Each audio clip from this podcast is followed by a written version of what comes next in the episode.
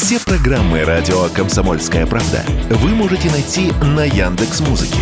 Ищите раздел вашей любимой передачи и подписывайтесь, чтобы не пропустить новый выпуск. Радио КП на Яндекс Музыке. Это удобно, просто и всегда интересно. Автоньюз. Совместный проект радио КП. Издательского дома «За рулем». Начало недели выдалось весьма автомобильным, в прямом смысле слова. На российском рынке появилось несколько новых машин. С вами Максим Кадаков, главный редактор журнала «За рулем». В Калининграде на заводе «Автотур» начали производство автомобилей «Баик». Программа большая, до конца года «Автотур» обещает вывести на рынок 7 машин – седан, кроссоверы, тяжелые внедорожники и даже электромобиль. Но пока только две модели – седан Баик U5 и небольшой кроссовер X35. Я с ними уже познакомился. Седан U5 иногда еще называют Beijing U5 На капоте так и написано крупными буквами Beijing. Это Пекин по-английски. Ну, знаете, у нас москвич, у них Пекин. Короче, в честь столицы. Размером он с уже известный вам седан Kai E5. Таких же размеров ушедшие от нас Kia Cerato и Hyundai Elantra. У седана только атмосферный мотор 1,5 литра, 113 лошадиных сил под бензин АИ-92, пятиступенчатая механика или вариатор.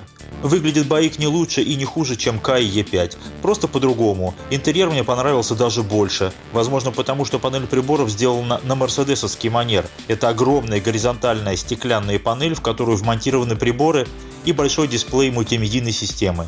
Сделан адекватно, нет ничего лишнего, но при этом не дешевка. Например, нет электроприводов сидений и беспроводной зарядки для телефона, но материалы хорошие.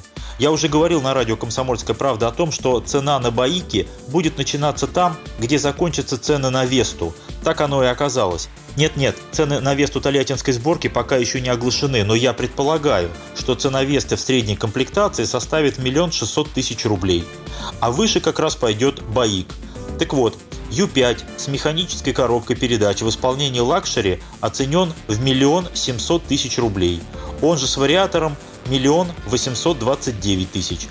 Luxury – это база, ну, у китайцев свой взгляд на нейминг. Так вот, в базе две подушки безопасности, система стабилизации, простой кондиционер, камера заднего вида и задний парктроник, бесключевой доступ и кнопочный запуск, кожзам и 16-дюймовые колеса.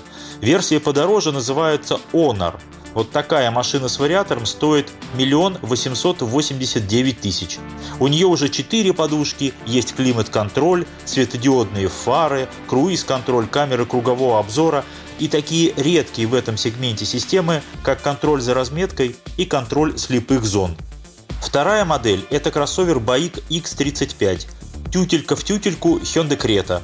По размерам – по внешнему виду и по интерьеру, наверное, попроще. И привод только передний, и мотор только атмосферный, как на седане. 1.5, 116 сил, механическая коробка или вариатор.